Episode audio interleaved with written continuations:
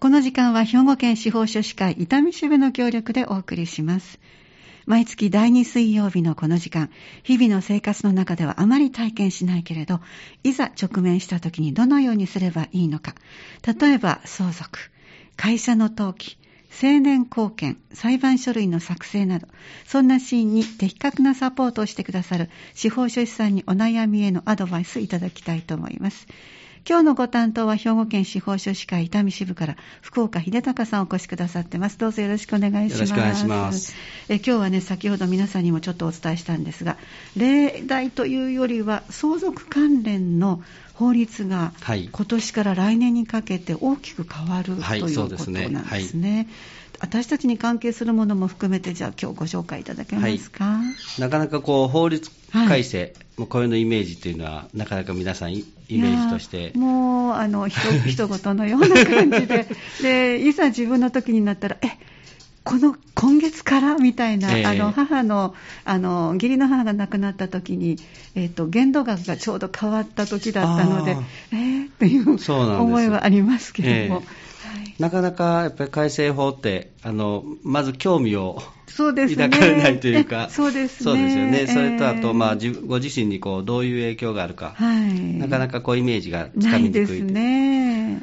であのえっと今年から来年にかけてですね、はい、あの民法不動産登記法、はい、あとまた新設のあの相続土地国庫帰属法、うん、まあ、こういったところがですねあのどんどん変わっていきます。と伺っても難しい単語が並びましたので、ね。はい、具体的に一つずつ、ね。えー、ご紹介いただきたいですが、はい、あの大きく分けてあの民法、あと不動産登記法、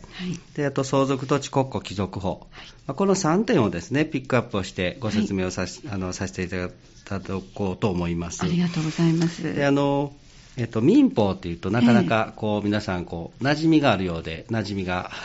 ないというか。そうですね。それに関連して何か解決しなきゃいけないということはめったにないですよね。そうですよね。あの日々売買であのお店で買われたり、ああいうのはもう売買契約ですし、これあげるとかですね、はい、これ贈与契約、あのいろんなその民法の 民法上の契約をまあされてるんですけれども、はい、あの今回はですね、ちょっとこう、皆様にあの身近な、ええ、そのまあ、ひょっとしたら今悩んでいらっしゃるところも、はい、あの比較的解決しやすくなったそうなんですか、えはい。まあ、そういったところをあのご説明をさせていただこうと思います。はい、であのえーと、民法で申し上げますと、相隣関係でですね、相隣関係、はい、あのお隣様との関係ですね。そうおっしゃっていただいたら、すごくわかりやすいですね。はい、あとはあの共有物の管理、はい、あの何何名かでですねこうあの所有をされている、まあ、共有物、えー、はい。まあ、こういったところの改正が皆様にひょっとすると身近かなと思います。はい、であと不動産登記については、まあ、相続登記、まあ、これが今はあの任意なんですが、えー、まあ、これは義務化されていきます。はい、であと相続土地国庫帰属法という、まああの国にですね、うん、あの相続で取得した土地を、はい、あの帰属させ、まあ、引き取ってもらうようなイメージですかね、はい、こういった大きな、あの改正がなされると、はい、でえっと、民法で申し上げると、まずその相隣関係、お隣様とのその関係ですね、ここからゆっくりご紹介いただきますよ。あのなんかこう皆様あのお聞きになったことがあると思うんですけれど、えあの自分のですね、敷地にこうタケノコがニョキニョキと生えてきたと、えまあ、お隣さんのその竹林からですね、はい、こう根っこがずっと自分の所有地に入ってきて、はい、でタケノコがニョキッと出てきた、はい。まあ、これはあのタケノコを取っていいかどうか、えー、これは昔からあるこうベーシックなですねあのお話なんですけれど、はい、これは取っていいんです、ね、これ取っていいんです、もう自分の土地からこうニョキッと出てきてますんでね、えーはい。まあ、一方、そのお隣さんのあの木のですね、例えば柿の木とか柿の木、はい、それがこうあのどんどんこう大きく。でこうあの自分の敷地に入ってきた、はい、まあ、先ほどそのおっしゃったその柿の実、はい、これを取っていいのかどうか、ね、これはダメなんですよね。なんなんか根っこと言いますか、はい、あの空中はダメなんですか、結局。結局はまあ自分の敷地から、えーはい、あのに帰属しているものなのか、他人の敷地に帰属しているものなのか、まあ、こういうところのあの視点でこう考えていただいたらいいんですけれど、えー、これはなかなかあの難しいところがありまして、例えば三田市で言いますとですね、はい、ニュータウンでもそうですね、あのえーと、お庭の木がですね、はい、隣のあの木がどんどんどんどん大きくなっていって、えー、なんかこうご自身のその土地にどんどんかぶさってくる、はい、あるいは屋根に屋根にかぶさってきて、えー、でそれがこうあの落ち葉となってですね、はいはい、もうすごく迷惑してるそうですね。というに詰まってしまったとかありますよね。でこういった時にその枝を切ってほしい。って思われると思うんですね。そうですね。でも勝手に切ってはいかんと。はい、でこれをどうするんかっていう話なんですけど、これ今あの、えっと、改正前のその状況で申し上げますと、これはもうあの隣接のその、えっと、木のですね、所有者、これに対してその訴えを提起して、でそれであのこれも邪魔なんで切ってもらえませんかと、はい。まあ、こういう訴えを提起してあの勝訴判決を取ってですね、はい、で強制執行、えー、すごく面倒なんですよね。話し合いでつかなければそういう手を使うというそういう、ね、そういう手段をそうです、ね、通らなきゃいけない。そうです。であの大体こう切ってほしいってこう話し合いになりませんのでね、うん、そういう時はですね。割と難しいんですかね。なかなか難しいかもしれないですごくあの面倒だったんですね、はい、であの昨今、そのお隣の所有者、はい、この方がですねもう空き家になってしまうあそれもありますね。誰が所有者かわからないとかですね、はいはい、でも木はどんどんどんどん大きくなっちゃう、本当本当そうですね。ですごくその面倒な話に巻き込まれていってしまうと、えー、でこれがちょうど今年その4月1日で改正になったんですが、えーはいこれは臨地の所有者ですから、その枝がどんどんこう侵入してくる側ですね、はい。ええ、あの被害を被られている方、はい、こちらであの一応、切れるその要件が整いました。はい。まああのえーと、木のですね木を所有しておられる方に対して、うん、もう早く切ってくださいね、はい、例えば2週間以内にちょっと来てくださいね、はい、お願いしますよ。と、はい、ずっと催告すると、ただ全然来てくれない、まあ、こういった場面も想定されます。はい。で先ほど申し上げたみたいにその隣の人どこにいらっしゃるかわからない。空き家になって、えー、はい、例えばそこにあの、えーと、相続が開始してですね。もともとそこにお父さんとかお母さんが住んでいらっしゃって、はい、でまあ、亡くなられたんで、はい、あの相続人がどこかにいると、ただ、そうは言っても隣接の方がですね、あの誰が相続人かってこう調べにくいわけですよね。そうね。そうすると所有者がちょっとわからない。はい。まあ、こういうその所有者不明状態になっていると、まあ、調べようと思って簡単に調べがつけばいいんですけど、全くわからない場合ですね。あるいはもうその木がですねどんどんどんどんもうあの倒れかかってきていると、はい、このまま放っておくとすぐにこうあの倒れてしまって、うん、あのうちのその建物にあの被害が生ずる可能性がある、うんはい、非常に危ない状態だ、まあ、こういったその事情が生じた場合については、一応、その隣接のですね、うん、所有者、あの、本来は切ってはいかんのですよね。ままだあの原則としてはそれは残ってるんですけど、はい、そうなんですね、はい、この例外的な今申し上げた催告しても何もしない、はい、隣の人がどこにいらっしゃるかわからない、でそんな待ってられない窮迫の事情があると、この3点については切れ、切ることはできると。ですので、あのこれはすごくあのどうでしょうね。あの、困っていらっしゃる方が、えー、現にいらっしゃると思いますので、ね、そうですね、これね、はい、例えばあのなんかこう証明するものがないと難しいんですか？あの、えー、何遍もお願いしてるんですよっていうあなるほどなるほど、えー、これはね催告っていうのはなどんな方法でもいいと思うんです。例えば口頭でもいいでしょうし、はいえー、ただあのおっしゃったみたいにそんな話聞いてませんと言われることは、やっぱりね、想定されますんで。素直にこう、うまくいくときにはそんなことおっしゃらないので、拒むってことは、何らかのちょっとね、ね。あの、コミュニケーションが難しい間柄になってしまった。えー、まあ、この場合はもう、あの、お隣さんであっても内容証明郵便を送って。ああ、そうか、そういう、はい。えー、で、あの、きっちり催告したことの証明を、はいまあ後からこうそんな催告受けてませんよと言われたときに証明できるようにすると、まあ、これは必要だと思いますね。はいで旧泊の事情というのは本当にもう旧泊の事情ですから、もう誰が見ても分かると思いますので、はいはい、やっぱりそれはある種こうあのきっちりその状況を取った上でですね、あの後から。写真か何かに。そうですね。あ、はい、今はもう写真も簡単に撮れますし、ね、動画もすぐ撮れますんで、そうですね、すごい揺れてる状況が見たりとか、まあ、そういったところで、はい、あの隣接所有者としてですね、えー、今まではもうなかなかこう裁判までするならってこう、ちょっと、ね、そうですね。二の足を踏んでいらっしゃった方も、はい、まあ、できるようになると。実行するにあたっての、なんかワンクッションとか、な誰何らかのこう許可というか、なんかいらないんですこれはもうね、あくまでも、えっと、はい、木の所有者に対してどうかというところなんで、はい、ですから、あの後でこの当事者間でやっぱり疑義が生ずる恐れはやっぱりありますから、ね、そうですね。ですからあの何何でもかんでも切れるようになったわけではなくて、やっぱり原則は切ったらだめですよと、はい、これはもう維持されてますんで、あまあ、ある程度その例外的なその場面であるということをきっちり証明すると。いうのは必要かもしれませんね。そうですか。やむを得ない場合には、こういう例外ができるようになったそうですね。これがもうすでに4月1日から。そうです。あ、じゃあもう今現在今現在。わかりました。はい、はいであとはその共有物の管理、はい、これはあの共有物ってなかなかイメージがつきにくいかもしれません。そうですねただあの例えばその、えーと、宅地分譲されてですね、はい、であの目の前のこの道路ですね、はいはい、道路部分をあの共有にされてるパターンもありますね。えー、あとはあの共有物で、まあ、マンションとかのこうあの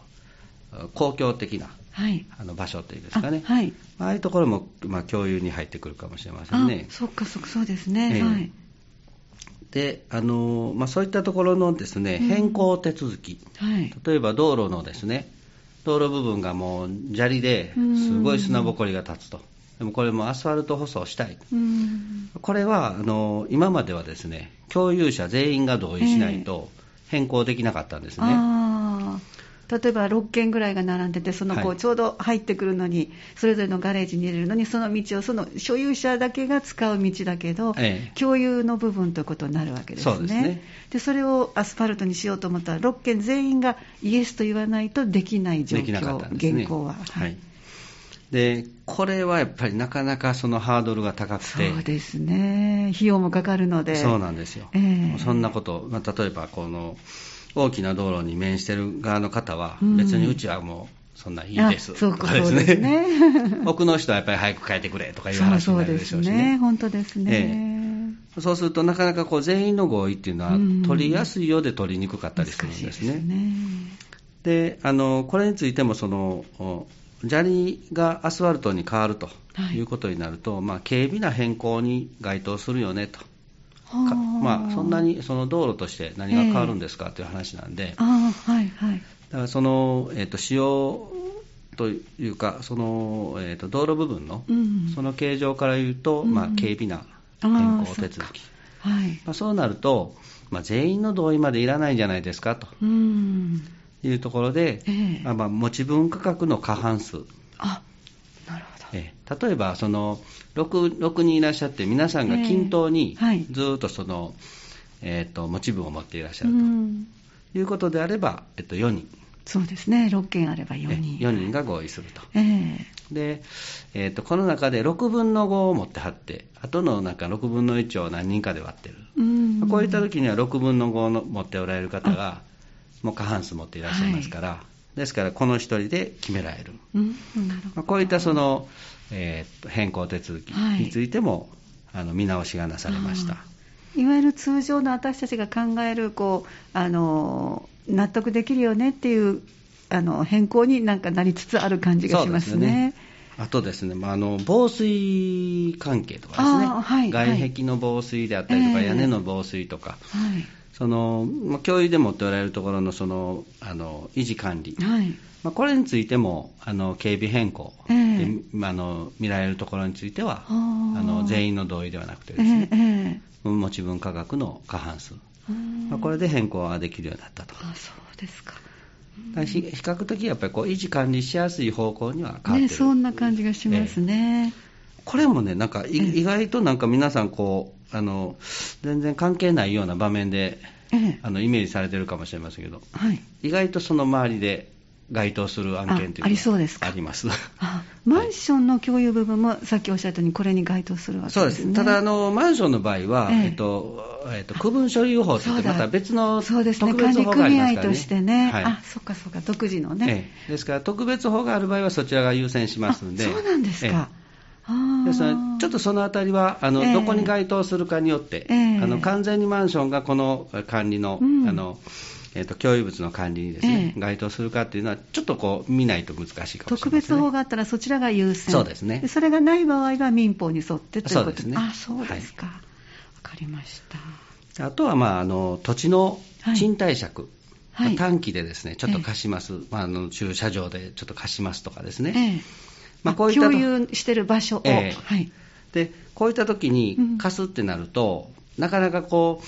えーと、どうしたらいいんやっていう話になりましてね、うんえー、であのもしかしたら共有者全員のですね、えー、同意をもうもらってもらいましょうとなりがちだったんですよね、はいはい、でまあ、ここもはっきりも分かりました、短期賃貸借と、はい。長期の賃貸借、はい、ここをきっちり分けてですね、えー、長期のものについてはやっぱり所有者にやっぱり影響が大きいので、えーまあ、全員の同意にしましょうと、はい、短期についてはあの持ち分価格の過半数であこちらも。しましょうと。うん。これもなんかこうあるような気がしますね。そうですね。はい、あの慎重派はいやその後土地が荒れたら困るとか逆に、はい、いやいやその間に少しでもお金が入るならいいんじゃないとか、えー、いろいろ考え方はね個人個人ありますからね。はい、ですからどうしても慎重派の方がいらっしゃったら、そちらを優先になって優先するので。なかなか手続きは進まなかった。そうでしょうね。はい、これがこう、あの民法できちり定められたと。えー、これも4月1日からもう変わってます。そうなんですね。はい、はい、今のお聞きになって、うちの場合、あ、もしかしたらっていうのをね、思い当たられる方もあるかもしれませんね。そうですか。民法をまずご説明いただきました、はい、ではちょっとここで1曲入れてこの後難しいちょっと言葉も出てきました。相続土地国庫帰属法とか。その前に不動産登記法、はい、これは三田では結構影響ありそうな気もしますのでね、ね。はい、曲お届けして詳しく伺ってまいります。この時間は兵庫県司法書士会伊丹支部の協力でお送りしています。今日のご担当は兵庫県司法書士会伊丹支部から福岡秀隆さんお越しくださって今年そして来年にかけて私たちの生活にも結構関係のあるまた相続の法律などが大きく変わるということでご説明いただいています。後半もよろしくお願いいたします。え前半の方では民法がもうこの4月1日から特に私たちの関係したお隣さんとの枝がとか、はい、それから、えっと、共有で持っている例えばこう分譲の宅地分譲の前のこう入ってくる道、えー、そのあたりを変更するのに随分変わったということでしたね、はい、つまり私たちがよく話してるこのぐらい切ってもいいよねとかこのぐらいはもう3分、えー、の2ぐらいあったらいいよねっていうのに常識にちょっと近くなってきた。そうです、ね、まあ、どれをもって常識というか分かりませんけども、えー、よりあの身近な問題として私たちの寄り添ってもらえる形に変わってきたということです、ね、あの原則はやっぱりこう維持されてますけれどもね。それはもうベースにあるんですね。ベースにあるんですけどね。はいわかりました、はい、そしてここからはもうあと2つですね、はい、はい、まずは不動産登記法。不動産登記法、はい、あのこれはあのものすごく大きく変わります。あそうなんですね、あのえっと、来年のですね、令和6年の4月1日、はいをもってですね、はい、あの相続登記が義務化されます、はい、で義務化されるということになればですね、えー、もうあの、えーと、不動産持っていらっしゃる方、はい、この方にあの相続が開始すると、必ず相続登記をしなければいけなくなる、で今はですねあの買えるも買えないも、うん、あの所有者、相続人のも自由なんです、ね、不動産の名義を、名義をですね。そうでしたね、確かいつか何回かこうお聞きしましたね、ええ、買えなくてもいいけど、いずれ変えていかなきゃいけないと聞きますよって、そえ、それがここなんですね。ここなんです。そうです。もう来年の4月1日からもスタートします。はい、はい、であの普通のまあ法律で言えばですね、うんあのその6月6年の4月1日、はい、この日にこう施行されますんで、うん、その法律がこう施行した以後の相続について、まるでこう義務化になるようなイメージなんですよね、そんな感じはありますけど、はい、あの訴求しないと、はい、まあ、訴求なもう前にこう遡らない。ということですね。ただ、この相続登記の義務化については、あのえーと 6, えー、6年の4月1日以前に相続が開始した、はいうん、つまり今はもうすでに相続が開始している方、はい、住んでても、はい、この方についても義務化の対象になります。ですので、もうあの来年の4月1日になればですね、はい、あの亡くなった方の名義の不動産については絶対に変えないといけないと。はいまあ、こういうあの制度になります。つまりそれを例えばあの誰かに買ってもらうとか、そういうこう契約ができないってことなんですね。そそれはあの、えー、っと不動産登記法上というかですね、はい、あの手続き法上の問題もあって、えー、あの亡くなった方が売却したのでないのであれば、えー、まず相続登記を入れると、はい、まあ、こういうその論論点にはなるんですけれども、あの仮にその、えー、っと相続人さんがお一人で、はい、はいもう私しか相続人いませんよと、まあ、そういった状況であっても、はい、あの相続登記は絶対してくださいねと。あと複数あのお子さんが何人かいらっしゃって、配偶者いらっしゃって、はい、であのもうその中でもお母さん全部もう取得してたらいいやんと、えー、まあ、でももう相続登記はせんでいいんじゃないの？みたいな、そういう話が今はできるんですけど。割と多いですよね、えー、そうですね、まあ、それがお母様がもう取得したとい。うことであれば、はい、もうその登記を必ずすると、まあ、こういう話になります。えー、であの猶予としてはやっぱり3年。3年 ,3 年、はい、あの亡くなられて、はい、ご自身がごご自身にその相続がこう開始あの相続権を帰属したとい。うことを認識されてですね、はい、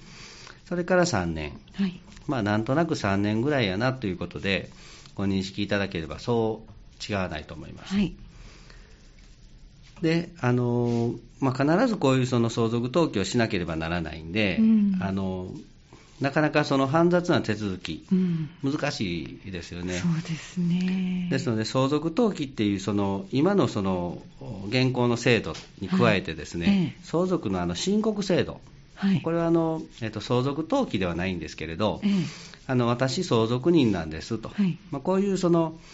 えっとまあ、相続人であることをあの登記をする、ま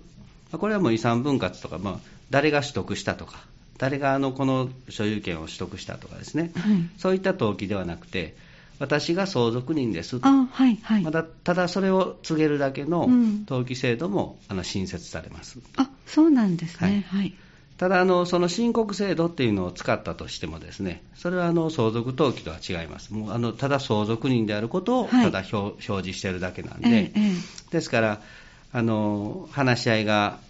やっぱりついてなければ、うん、やっぱり遺産分割のですね、話し合いを進めていく必要がありますけど、はい、まあ、とにかくその相続登記の義務は果たせたと。その申告制度で私相続人ですと。はいはい、まあ、こういうそのあの制度が何何パターンかありますんで、えー、まあ、そういったその制度を利用しながら相続登記の義務化に対応していく、えー、必要が来年の4月1日以降は必要になってきます。あそうですか。はい、はいわかりました。だから今まではおじいちゃんおばあちゃんのお名前をそのまま置いてますけれども、はい、そうではなくて相続する人のちゃんと名義を、えー、申告しなきゃ、申告と登記もしなきゃ。登記をしなきゃ。あの登記をするか、相続に申告制度というのを使って、私、相続人ですと。はい。また仮にですねこの申告制度っていうのを使った場合、えー、あのお父さんが亡くなられて、であの配偶者、まあ、お母様ですね、はい、でお子さんが2人いらっしゃって、はい、そのうちの、えーと、配偶者、妻が、はい、あの私、相続人ですと、えー、まあ、申告制度であの申告される、はい、そうすると、お子さん2人については、何も申告してありませんので、はい、このお二人については、相続登記の義務を果たしてないという形になっちゃうんです。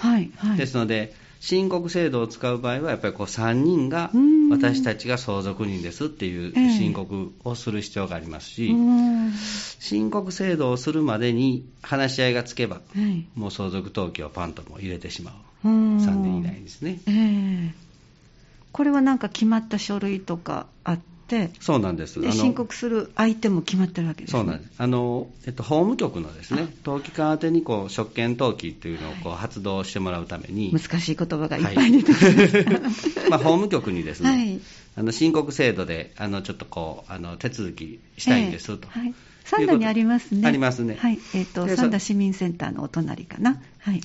で、あの、そこ、えっ、ー、と、有馬高校の下のところですね。有馬高校の下のところ、はい。はい、で、あの、まあ、そこにこう、あの、行っていただいて、で、あの、申告制度を使いたいんです。はい。そしたら、あの、何々の書類持ってきてくださいと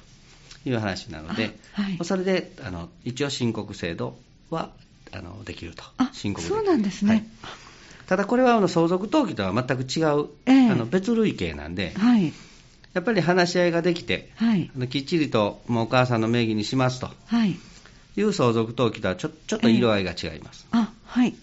仮っていう感じですかね。そうですね。あ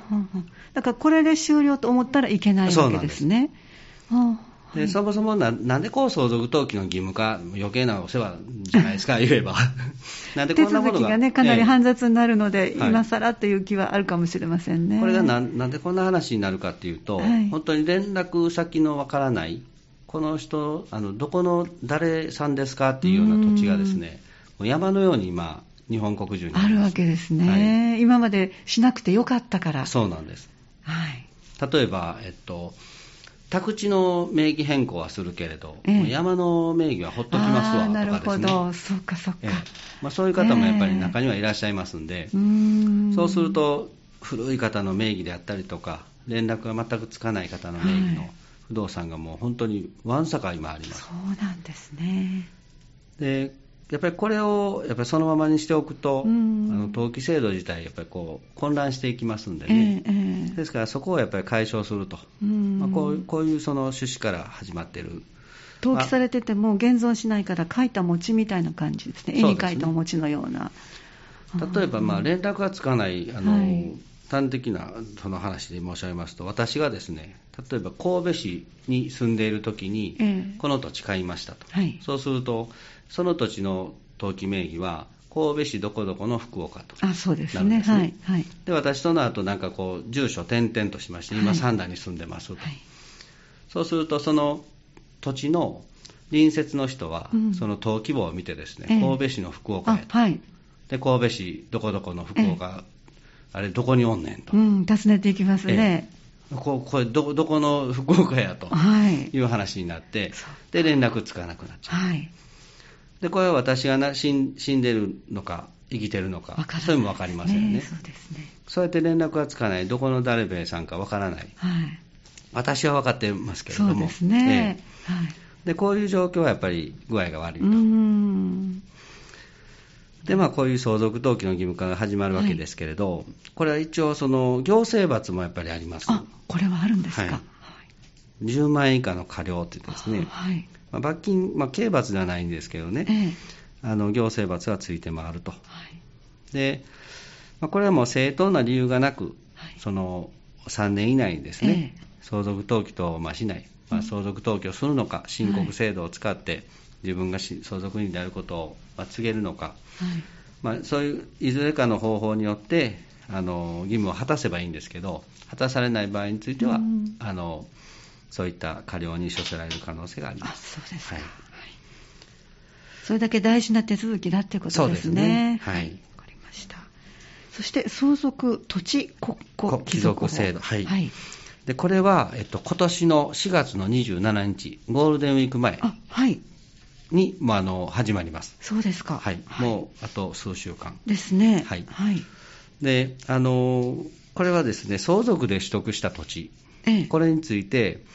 もう手に余るっていう方、やっぱりいらっしゃるんですよね。ですごく住まいから離れてしまってるとかありますね。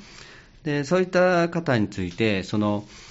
相続で取得したその土地を管理していくのも難しいし、えー、ご自身の代は何とかやっても、うん、やっぱり次の世代、はい、お子さんの世代ですね、まあ、そちらにちょっと難しいなと、うん、まあ、こういった時に、一応その法務大臣の承認を得てですね、はいまあ、土地をこう手放す、えー、手放してまあ国のものにする、えー、まあ、国有地にすると、はい。まあ、こういうことを可能にするための制度です。えー、今まではできなかったんですそうなんです、今までできなかったんですよね。そうなんですか、はい、いろんな方法を試された方がいらっしゃってですね、もう私、所有権放棄します。とか言ってですね、はいええ、あの土地の所有権を放棄して、うん、で放棄すると誰の誰のものでもなくなると、はい。まあ、こういう話になるんで、そうですね。で誰のものでもなくなると民法上は国庫に帰属するっていう条文があるんですね、はい、ですから所有権を放棄すれば、はい、結局国に行くやんと、うん、はいはい、そう思いますけど。で放棄しちゃおうみたいな感じでやってる人が結構いらっしゃったんですけど、はい、あのことごとく否定されたんですね。そうなんですか、はい、でもうその所有権の放棄はもうちょっと無理やなというところで、でもこのままそのあの維持しできない、そういった、まあ、ものについては国有地化できるような、まあ、そういった制度をまあ新設をされたわけですね、えー、でこれがもうあの今年の本当4月27日から動き始めますんで、はい。はい、これもあの意外と身近な制度になるかもしれない、ね、これも訴求というか、遡っていけるんですか？はい、大丈夫です。あそうですすでにあの今の段階で相続で取得した、うん、その土地であればですね、えー、大丈夫です。あそうですか。ただ、要件が厳しいんですよね。あそうなんですか、はい、いろいろ いろいろあります。はい。あのどんどん明らかになってましてですね、えー、あのまあ、建物、はい、土地の上に建物があると引き取ってもらえません。はい、あ、ダメなんですダメなんです。はい。まあ、これはもう、あの、日本は土地と建物別所有の、あの方、方式を取ってますんでね。はい、ですから、これはでできません。あと、担保権、まあ、抵当権なんかついてる場合ですね。まあ、それはもう担保に入ってますから、それはできませんね。えー、まあ、なんとなくそのあたりイメージできますね。ねはい、あと、通路とかでこう使用されてるものですね。はい、あの現にそのそこを通ってお墓参り行ってますとかですね。はい、はい。私有地だけど、皆さんが通路として使ってらっしゃる現状。はい。これについても国は引き取ってくれません。あ、これもダメなんです。はい、あ、そうですか。で、あと、まあ、あの、埋蔵物がない。あまあ、それはなんとなくわかるじゃないですかね、はいはい、あの土壌汚染がない、えー、で一番やっぱりネックになるのは、はい、境界が不明確でないこと。ああ、なるほど。はい。はい、であの実際あの、相続登記をしてもですね、なかなかこう維持管理できない土地っていうのは、はい、境界すらわからない土地が多いと思うんですね、ね、山なんか典型的ですよね。で、ね、山なんかで行くと、本当に境界、その所有権の範囲ですね。ね。まあ、これ一応あの、境界っていうと、本当のその境、もともとその土地が持っている境ですね。まあ、このことを一般的には指すんでしょうけれども、はい、あの所有限界、まあ、自分はここまでが自分の土地やと思ってますと、はい、ひょっとしたら隣の土地入ってるかもしれませんけど、みたいな、ええ、まあ、でもその程度までで、え、あの大丈夫、ね、あそのぐらいの曖昧さでは大丈夫なんですか、はい、ただあの、きっちりそのこの申請をする、法務大臣に対して申請をする段階、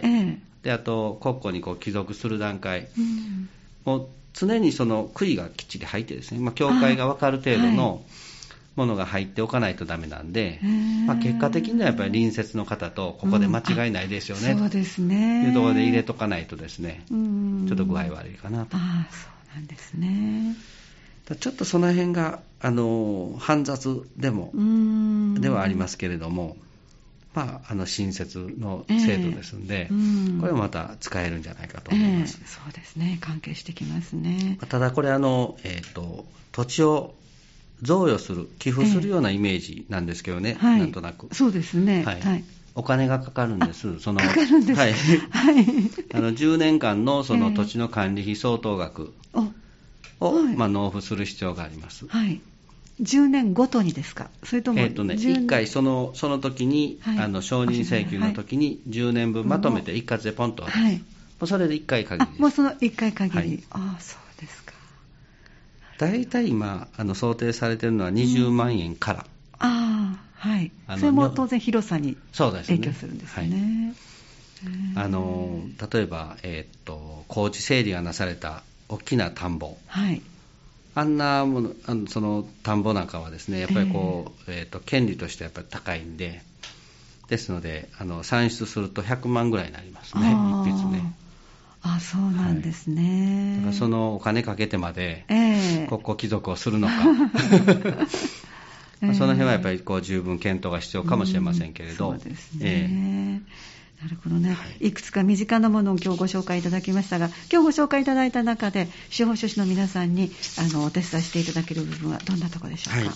まずあの相続登記、もうこれはもう司法書士はもうあの専門です。そうですね。はい。あと、まあ、相続土地国庫帰属法、まあ、これについてのご相談であったりとかですね、はいえーえ。ー、あと、これ、法務大臣にこう、えーと、申請手続きをするわけですけれど、はい。えー、あの申請する方は必ずその所有者だけになってます、はい、あの法律の立て付けでですね、はいはい、あの弁護士であっても代理はできません。あそうなんですね。ですのであのこういったその書類の作成については、あの弁護士、司法書士、行政書士、はい、この3業種が、あのその担当できますんで、はい、このあたりについてもあのご相談いただければと思います。はい、わかりました。はい、そしてあの、えー、伊丹支部の皆さんは無料相談、え無料法律相談をキッピーモール6階でされていらっしゃいます。今月はあと2回あります。4月19日の水曜日、夕方5時30分から夜7時まで、そして22日の土曜日、午後1時から3時までとなっています。えー、暮らしのお悩み、困りごと、気軽にご相談いただきたいと思います。そしてお問い合わせ、電話番号をご紹介しておきます。兵庫県司法書士会総合相談センターまでお願いします。電話番号、神戸ナンバーになります。078-341 2755 078-341-2755です。今日のお話、兵庫県司法書士会伊丹支部からお越しいただいた福岡秀隆さんでした。どうもありがとうございました。ありがとうございました。本日の放送、明日までにはハニー FM のホームページ、ウェブラジオのアーカイブにアップされます。スマホ、パソコンでいつでもどこでもお聞きいただけます。次回は5月10日にお送りします。来月もぜひお聞きください。この時間は兵庫県司法書士会伊丹支部の協力でお送りしました。